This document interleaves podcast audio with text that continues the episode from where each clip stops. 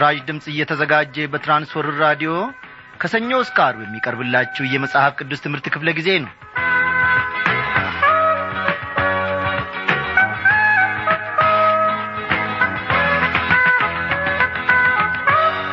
ሰላም ጤና ይስጥልኝ። በጌታ የተወደዳችሁ ክብሯን አድማጮቼ እግዚአብሔር አምላካችን የዛሬቱን ቀን ታድጎን በነበርንበት በዋልንበትም ስፍራ ሁሉ ጠብቆን እንደ ገና ደግሞ በቃሉ ማዕድ ፊት ሰብስቦናል።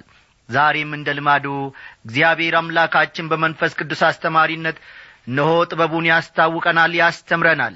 ምንም የሚሳነው የለምና በየቦታው በየስፍራ ሆናችሁ ይህንን የራዲዮ መልእክታችንን ለማዳመጥ የቀረባችሁትን ሁሉ ጌታ መንፈስ ቅዱስ በእውነት በዛሬው ምሽት ደግሞ ድንቅ ነገርን ሰማያዊ ምስጢርን እንደሚገላልጥላችሁ እኔ ባለሙሉ ተስፋ ነኝ። እግዚአብሔር አምላክ ለእኔም ለባሪያው በዚህ ስፍራ ይናገረኛል።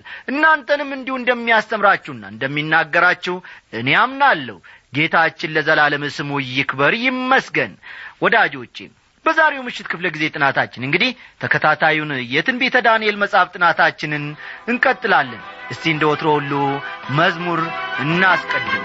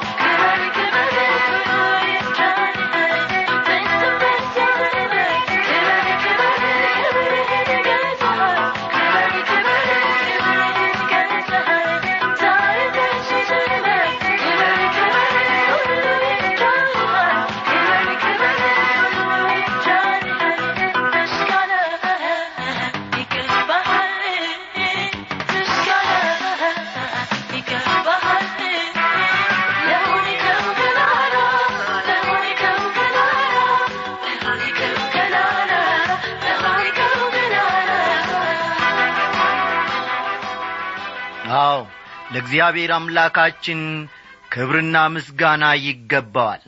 እናመስግን። የዘላለም አምላክ እግዚአብሔር ሆይ እናመሰግንሃለን ስለዚህች ምሽት። ኖ ስለ ዛሬውም ቀን እጅግ አድርገን እናመሰግንሃለን። እግዚአብሔር ሆይ ጥበብ የሚገኘው ከአንተ ዘንድ ነው። ዕውቀት የሚገኘው ከአንተ ዘንድ ነው በዚህ ምድር የገበየ ነው በዚህ ምድር የሰበሰብ ነው በዚህ ምድር የተማር ነው ዕውቀት ሁሉ ያልፋል ይረግፋል ያረጃል ይቀየራል። አቤቱ እግዚአብሔር ሆይ ያንተ ጥበብ አይቀየርም ያንተ ዕውቀት በሌላው አይተካም። ጊዜ አለፈበት አይባልም አዲስ ግኝት መጣ አይባልለትም እነሆ እግዚአብሔር አምላካችን ሆይ ሁሌም አዲስ የሆነውን ዞትር አዲስ የሆነውን ቃልህን በልባችን ውስጥ ደግሞ በዚህች ምሽት እንድታንቈረቁር እንለምንሃለን። ጥበብህን ገልጠ ደግሞ እግዚአብሔር አምላካችን ሆይ ለባሪያዎች እንድትናገረን ድንቅ ነገርንም ደግሞ እንድታስተምረን እንለምንሃለን። ድካማችንን ሁሉ ይቅር በለን። በኢየሱስ ክርስቶስ ባከበርከው በአንድ ልጅ ስም አሜን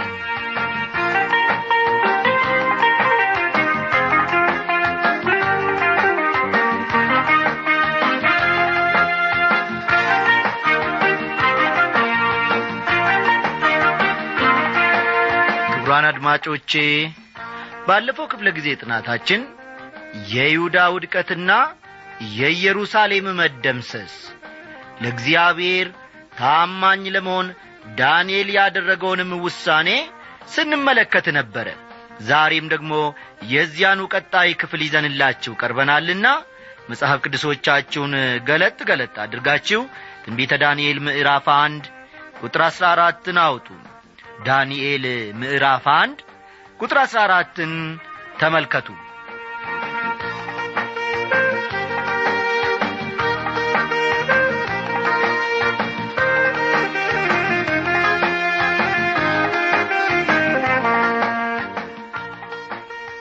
ውድ አድማጮቼ በዛሬው ምሽት ክፍለ ጊዜ ጥናታችን እንግዲህ በዳንኤልና በጓደኞቹ ናቡከደነጾር ደስ መሰኘቱን በስፋት እንመለከታለን ማለት ነው።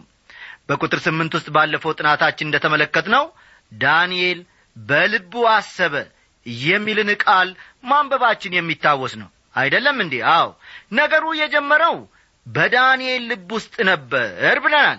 እኛም ብንሆን በዘፈቀደ የምንመራና በስሜቶቻችን የምንነዳ መሆን የለብንም ብለን ትምህርታችንን ቀጠል ላደረግንና ባለፈው ምሽት ክፍለ ጊዜ ጥናታችን እርግጥ ነዋል። እርግጥ ነው ይህ ዓለም ፈቃዱን እንድናደርግ ባለው የስበት ኃይል ይስበን ይሆናል። እዚህ ላይ ግን ጌታ ኢየሱስ እንደ ተናገረው በዓለም ብንሆንም ከዓለም እንዳልሆን ማወቅ ይኖርብናል ማለቱን እና መጨረሻ ላይ እኛም እንደ ዳንኤል ረጋ ብለን በልባችን እናስብ። ከዚህም በተጨማሪ ጌታ እግዚአብሔር ሰውን ማገልገል አትችሉም ብሏል። ስለዚህ ለማን እንደምንታዘዝ በዚህች ምሽት መወሰን አለብን ብለን ትምህርታችንን መደምደማችን የሚታወስ ነው። የዛሬው ምሽት ትምህርታችን ደግሞ የሚጀምረው ቀደም ብዬ እንደ ተናገርኩት ከቁጥር አሥራ አራት ነውና እስቲ ቃሉን ላንብብላችሁ። ይህንም ነገራቸውን ሰምቶ አስር ቀን ፈተናቸው ይላል። የጃንደረቦቹ አለቃ ተወልዶ ያደገውና የሚያስበው በባቢሎናውያን አስተሳሰብ መሠረት በመሆኑ ዳንኤል ያቀረበለትን ሐሳብ ለመቀበል አመንትቶ ነበር። በኋላ ግን እስቲ የሚሆነውን ልመልከት በሚል መንፈስ የጠየቀውን ፈቀደለት። አሁን ደግሞ ቀጥል አድርገን ናቡከደነጾር በዳንኤልና በጓደኞቹ ደስ መሰኘቱን እንመለከታለን። ቁጥር አሥራ አምስትን እናንብብ ከአስር ቀንም በኋላ ከንጉሡ መብል ከበሉ ብላቴኖች ሁሉ ይልቅ ፊታቸው አምሮ ሥጋቸውም ወፍሮ ታየ ይላል። በአካባቢው ካሉት አሕዛብ ለእርሱ የተለዩ እንዲሆኑ እግዚአብሔር እስራኤላውያንን አዟቸዋል። የተለዩ የሆኑት ግን የተለየ የአመጋገብ ሥርዓት በመከተላቸው አልነበረም። እዚህ ላይ የጤናም ጉዳይ ግምት ውስጥ መግባት አለበት። እግዚአብሔር በዘሌዋውያን የሰጠውን የአመጋገብ መመሪያ ተግባራዊ ብናደርግ ኖሮ የጤንነት ሁኔታችን እንደሚሻሻል እርግጠኛ ነኝ። እውነቴን ነው የምላቸው እግዚአብሔር በዘሌዋውያን ውስጥ የሰጠውን የአመጋገብ መመሪያ እኛ ሁላችን ተግባራዊ አድርገን ተከትለነው ብንሆን ኖሮ የጤንነት ሁኔታችን እንደሚሻሻል እኔ ባለሙሉ ተስፋ ነኝ። ካለብኝ የጤና እክል በመነሳት አንዳንድ ምግቦችን ማስወገድ ለጤናዬ በጣም ሲጠቅመኝ ተመልክቻለሁ። ይሁን እንጂ አመጋገብ ወገኖቼ ከመንፈሳዊ ሕይወት ጋር ግንኙነት የለውም። ቁጥር አሥራ ስድስትን ደሞ እንመልከት ሜልዳርም መብላቸውንና የሚጠጡትን ጠጅ አስቀርቶ ጥራጥሬውን ሰጣቸው። ለእነዚህም ለአራቱ ብላቴኖች እግዚአብሔር በትምህርትና በጥበብ ሁሉ ዕውቀትንና ማስተዋልን ሰጣቸው። ዳንኤልም በራእይና በሕልም ሁሉ አስተዋይ ነበረ ይላል እግዚአብሔር ሰለሞንን እንደ ባረከ ሁሉ እነዚህንም ወጣቶች በጥበብ ባርኳቸዋል። በኋላም ዳንኤል ለሁለት የዓለማችን አያል መንግስታት ጠቅላይ ሚኒስቴር ሲሆን እንመለከታለን። ዳንኤልም በራእይና በሕልም ሁሉ ምን ነበረ ይላል? አስተዋይ ነበረ ይላል። ተመልከቱ እግዚአብሔር በሕልምና በራእይ ሊናገረን ይችላል። አድማጮቼ ይሁን እንጂ ከእግዚአብሔር ቃል ጋር በተጣጣመ ሁኔታ መሆን አለበት ቁጥር አሥራ ስምንት። እነርሱም ይገቡ ዘንድ ንጉሡ ያዘዘው ቀን በተፈጸመ ጊዜ የጃንደረቦቹ አለቃ ወደ ናቡከደነጾር ዘንድ አገባቸው ይላል። በተሰጣቸው ሥልጠና መሠረት ምን ለውጥ እንዳመጡ ናቡከደነጾር ማየት እፈልጓል ናቡከደነጾር ይህን ሁሉ የሚያደርገው በወዳጅነት መንፈስ እንጂ ወጣቶቹ ላይ ጫና በማኖር አልነበረም። ቁጥር አሥራ ዘጠኝን አለፍ በሉና ተመልከቱ ንጉሡም በተነጋገራቸው ጊዜ ከብላቴኖቹ ሁሉ እንደ ዳንኤልና እንደ አናንያ እንደ ሚሳኤልና እንደ አዛርያ ያለ አልተገኘም ይላል። የሚገርም ነው። እነዚህ አራት ወጣቶችን ከፈተናቸው በኋላ ንጉሡ አስተዋይ መሆናቸውን ተረድቷል። ስለዚህም ኃላፊነት ሰጣቸው። ቁጥር ሀያ ንጉሡም በጠየቃቸው በጥበብና በማስተዋል ነገር ሁሉ በግዛት ሁሉ ከሚኖሩ የሕልም ተርጓሚዎችና አስማተኞች ሁሉ እነርሱ አስር እጅ የበለጡ ሆነው አገኘባቸው ይላል። ዳንኤልን በባቢሎን ውስጥ ከፍተኛ ባለሥልጣን አድርጎታል እግዚአብሔር። አስተዋላችሁ አይደል? ዳንኤል በባቢሎን ውስጥ ከፍተኛ ባለሥልጣን ሆኗል። እስቲ ቁጥር 21 የሚለውን ደሞ እንመልከት። ዳንኤልም እስከ ንጉሡ እስከ ቂሮስ መጀመሪያ ዓመት ተቀመጠ ይላል ቁጥር አንድና ይህን በማገናዘብ እንደ መደምደሚያ አንድ ነገር ላይ መድረስ ይቻላል። ወደ ባቢሎን በሚወሰድበት ጊዜ ዳንኤል አስራ ሰባት ዓመቱ ነበር። ይህንም ባለፈው ክፍለ ጊዜ መግቢያችን ውስጥ ተመልክተናል። አስተዋላችሁ አይደል? ዳንኤል ወደ ባቢሎን በሚወሰድበት ጊዜ አስራ ሰባት ዓመቱ ነበር። የሞተው ደግሞ በዘጠናዎቹ ዓመታት እያለ ነበር። እንግዲህ ይህን ግንዛቤ ውስጥ በማስገባት የዳንኤል ሕይወት ሰባዎቹን የምርኮ ዓመታት መሸፈን እንደቻለ መረዳት ይቻላል። ሕዝቡ ከባቢሎን ከመውጣታቸው ጥቂት ቀደም ብሎ ልብ በሉ ሕዝቡ ከባቢሎን ከመውጣታቸው ጥቂት ቀደም ብሎ ስለ ሞተ ዳንኤል ወደ እስራኤል አልተመለስም እንግዲህ በጌታ የተወደዳችሁ ወገኖቼ የዚህን የትንቢተ ዳንኤል ምዕራፍ አንድን ትምህርት እዚህ ላይ እናጠናቅቅና በቀረነ ጊዜ ደግሞ በመንፈስ ቅዱስ አስተማሪነት ከፊሉን የምዕራፍ ሁለትን ትምህርት አብረን እንመለከታለን።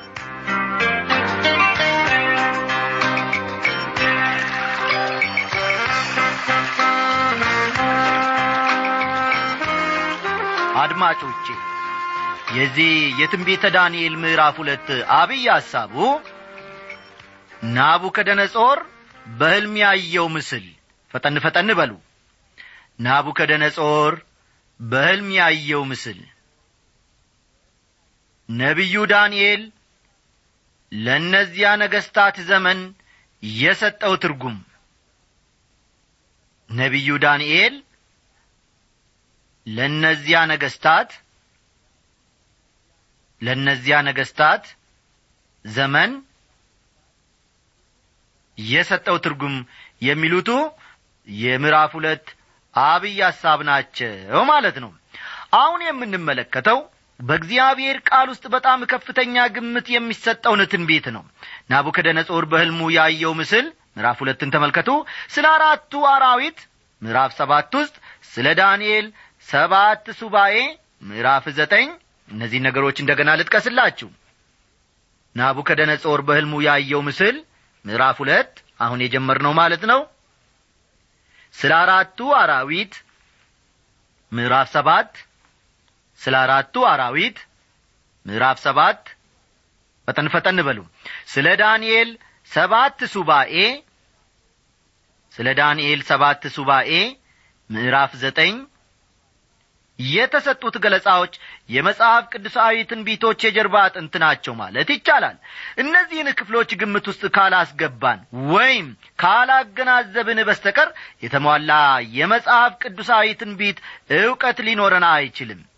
እኔን የሚገርመኝ ነገር ቢኖር ወገኖቼ ጌታ ኢየሱስ ክርስቶስ በደብረ ዘይት ያስተማረው ሁሉ መሠረቱ ትንቢተ ዳንኤል መሆኑ ነው። አዎ ጌታ ኢየሱስ ክርስቶስ በደብረ ዘይት ያስተማረው ሁሉ መሠረቱ ትንቢተ ዳንኤል ነው።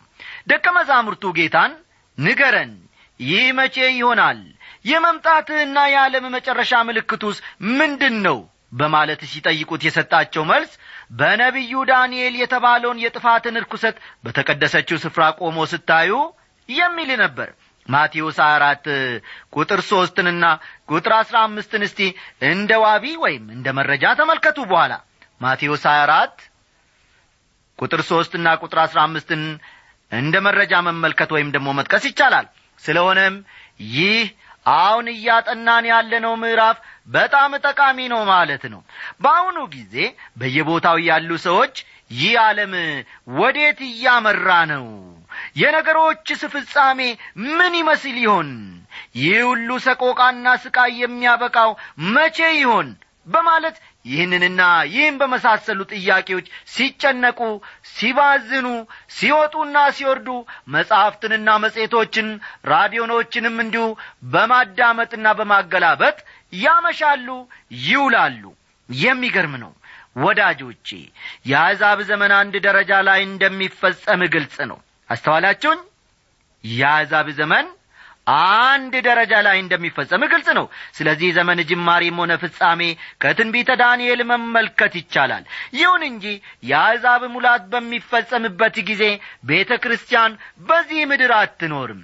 ቤተ ክርስቲያን ከዚህ ከተወሰደች በኋላ ክርስቶስ ወደዚህ ዓለም መጥቶ መንግሥቱን ይመሰርታል። ተመልከቱ። ቤተ ክርስቲያን ከዚህ ከተወሰደች በኋላ ኢየሱስ ክርስቶስ ወደዚህ ዓለም መጥቶ መንግሥቱን ይመሰርታል። ይህ አሁን የጀመርነው ምዕራፍ ሌሎች መጽሐፍ ቅዱሳዊ ትንቢቶችን በመረዳት ረገድ ወሳኝነት አለው። ለዚህም ነው አንዳንድ ጥቅሶችን በቁንጽል መውሰድ ወደ ተሳሳተ አተረጓጓም ሊያመራ እንደሚችል ብዙ ጊዜ አጠንክሬ የምናገረው። ብዙ የሐሰት ትምህርቶች የተጀመሩትም በዚህ ዙሪያ ገባውን ያላገናዘበ ቁንጽል አተረጓጓም በመከተል ነው ከዚህ በመቀጠል ደግሞ የናቡከደነጾር ሕልምና ለባቢሎን ጠቢባን ያቀረበውን ጥያቄ ከቁጥር አንድ በመመልከት የምዕራፍ ሁለትን ትምህርት እንቀጥላለን ማለት ነው። ናቡከደነጾርን በነገሰ በሁለተኛው ዓመት ናቡከደነጾር ሕልም አለመ መንፈሱም ታወከ እንቅልፉም ከእርሱ ራቀ ይላል ይህን ሕልም ባየበት ጊዜ ናቡከደነጾር ምናልባት ስለ መንግሥቱ እያሰበ ሊሆን ይችላል። የመንግሥቱ የወደፊት ዕጣ ፈንታና ፍጻሜ ምን ሊሆን እንደሚችል በማሰብ ላይ እያለ ሊሆን ይችላል። ይህን ሕልም ያየው ቁጥር ሁለትን ተመልከቱ። ለንጉሡም ሕልሙን እንዲነግሩት ንጉሡ የሕልም ተርጓሚዎቹንና አስማተኞቹን መተተኞቹንና ከለዳውያኑንም ይጠሩ ዘንድ አዘዘ።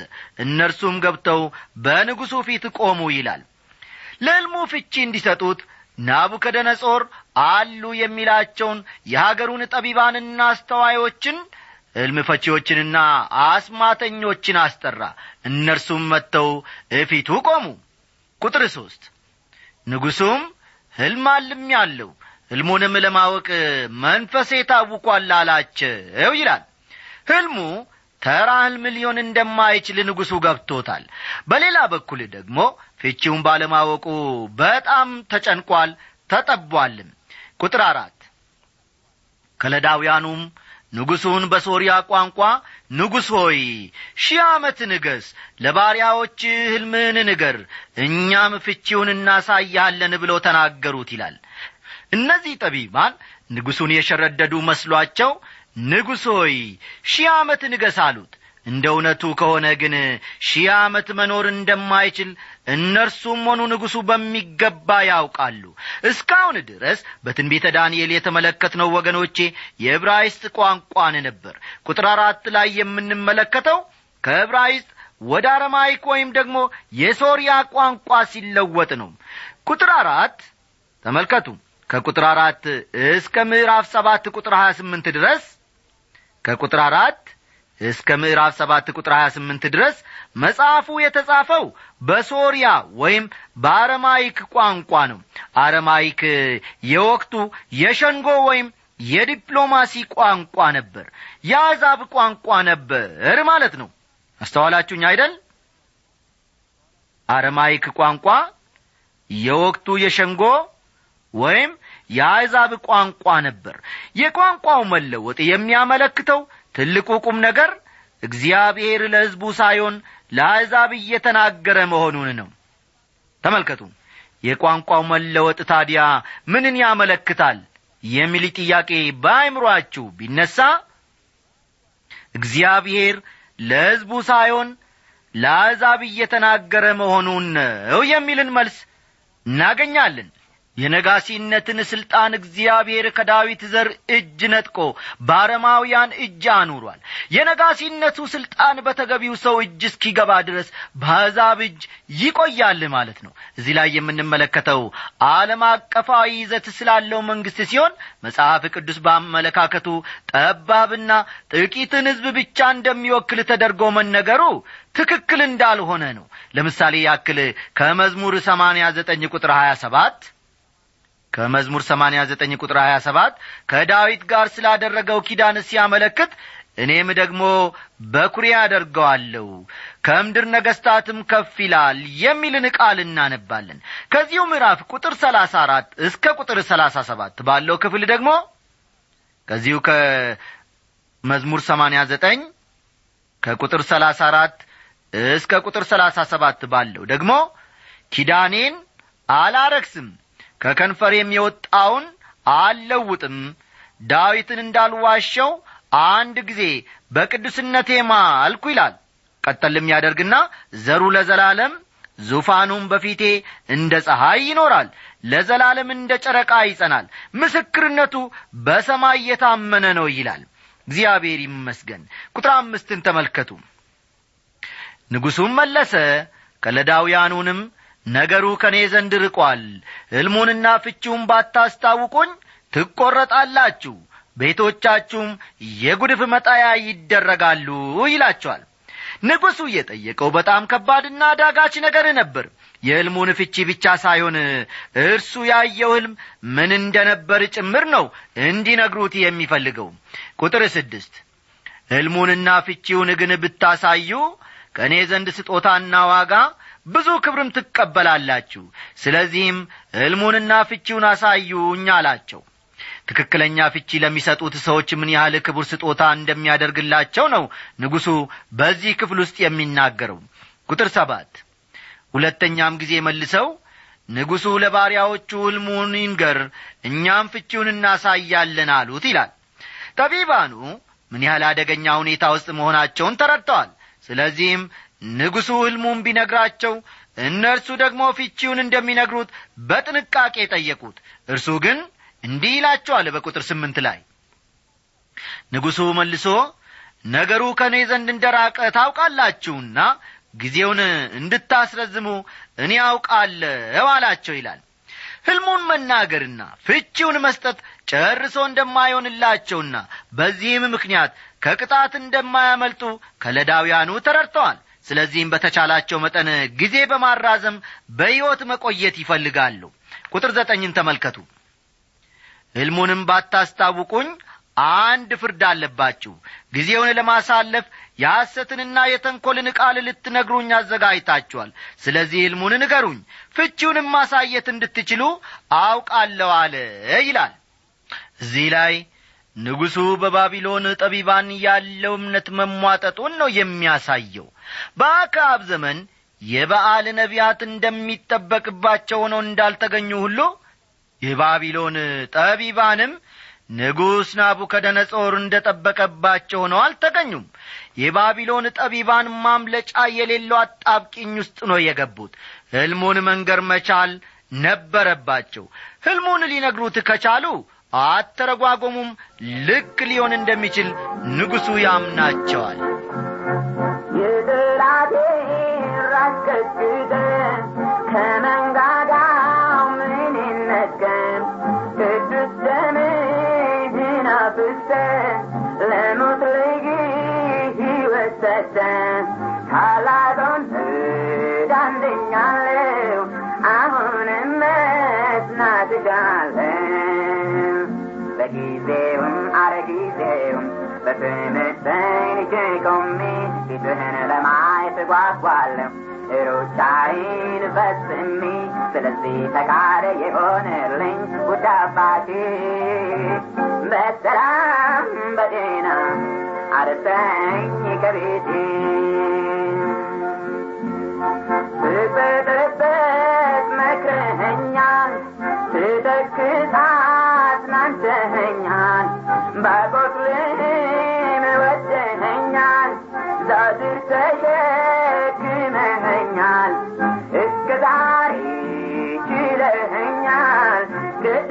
ስም አቁሞኛል። በጊዜውም አለጊዜውም በስምህ ጸንቼ ቆሜ ፊትህን ለማየት እጓጓለሁ። ሩጫዬን ፈጽሜ ስለዚህ ፈቃድ ይሆንልኝ ውድ አባቴ በሰላም በጤና አድርሰኝ ከቤቴ። እንግዲህ በጌታ የተወደዳችሁ ክብራን አድማጮቼ የዛሬውን ምሽት ጥናታችንን እዚህ ላይ እናበቃለን። እግዚአብሔር ወዶና ፈቅዶ ደግሞ ለነገ ቢያደርሰን የዚህኑ ተከታይ ክፍል አብረን እንመለከታለን። ለጥናታችን ያመቸንም ዘንድ ደግሞ መለስ ብለን ዛሬ የተማርነውን ትምህርት ለመድገም እንሞክራለን። እንግዲህ አስተያየቶቻችሁን በአሥራ ሦስት ስልሳ ስድስት ለመጽሐፍ ቅዱስ ትምህርት ክፍለ ጊዜ አዲስ አበባ ብላችሁ ጻፉልን በጸሎታችሁ ሁሉ ደግሞ እነሆ ይህንን አገልግሎት መደገፍን አትርሱ። እግዚአብሔር ይባርካችሁ። ሰላም። ስደክም እየደገፈ ስበርቅ አንስቶ ከእኔ ጋር ተርቦ ስጠማ ተጠምቶ በስስታን እያየኝ ልጄ በርታ ሚለኝ ያ መልካሙ ጌታ ኢየሱስ በጣም ናፈቀኝ ጌታ ኢየሱስ ትዛልከኝ ያደረክልኝ ውለታ ከዳሁ ተታርዬ ትቀበለኝ እንደ ወደ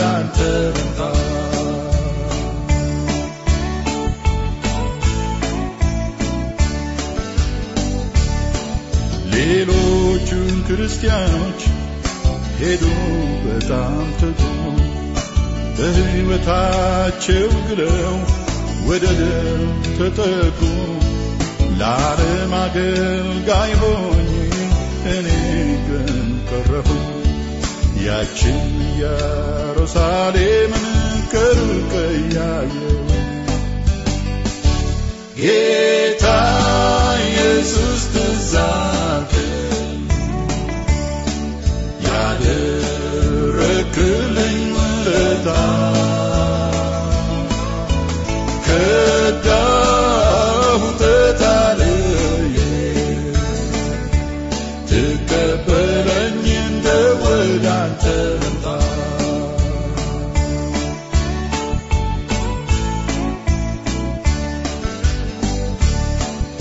ሰላምን ከኔ ሸሽቶ ጭንቀቴን ገነነ ያመንኩት ሁሉ ከዳኝ የያዝኩት ተነነ ነፍሴ እንደ ተጎዳች ወዜም እንዳፈረ ጌታዬን ባገኘው ኖሮ እነግረው ነበረ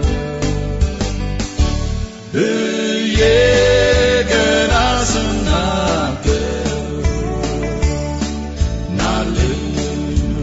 ልጄ ሲል ሰማሁ በእግሩ ስር ተደፍቼ ቅዱስ ጌታዬን ወየው ማረኝ አልኩ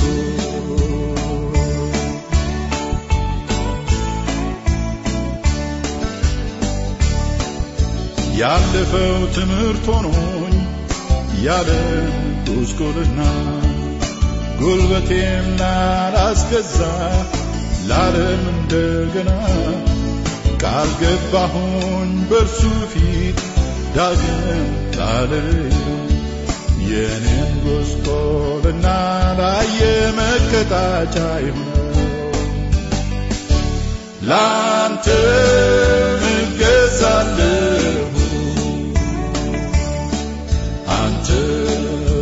የነፍሴ ጌታ። ብቸ ቅርብ እድል ያንተ ያለኝ አለንታ